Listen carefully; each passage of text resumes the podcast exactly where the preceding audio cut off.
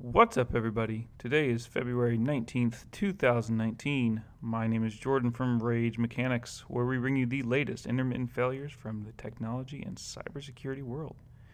Here's today's news Facebook has addressed a serious cross site request forgery vulnerability in its social media platform.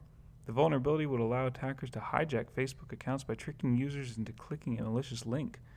The vulnerability existed within the facebook.com slash comet slash dialogue do not use endpoint, and the attacker would simply redirect their user with their existing Facebook access token to a malicious URL and use that to change account settings or lock out the user entirely. The security researcher responsible for this discovery has been awarded $25,000 from Facebook's bug bounty program. Myki has released its findings on an extremely effective Facebook phishing campaign in which a realistic pop up resembling a Facebook login prompt requesting that the user quote unquote log in.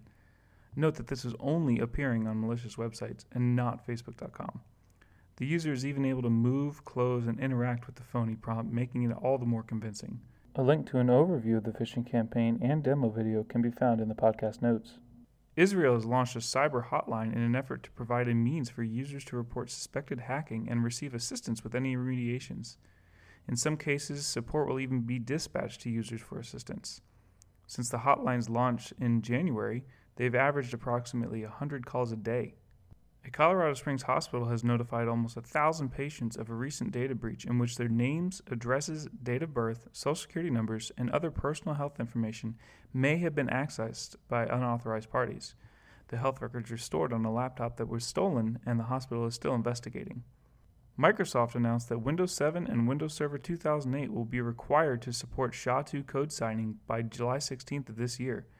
This is due to Windows updates being pushed out using SHA-2 for code signing, and not implementing this patch will prevent users from being able to apply further updates. In addition to this, Microsoft also advises that its customers update its WSUS servers running Service Pack 2 in order to continue receiving updates. The full release schedule can be found in the podcast notes. Well, that's it for today. Please be sure to tune in tomorrow, and remember, always be secure. Thanks.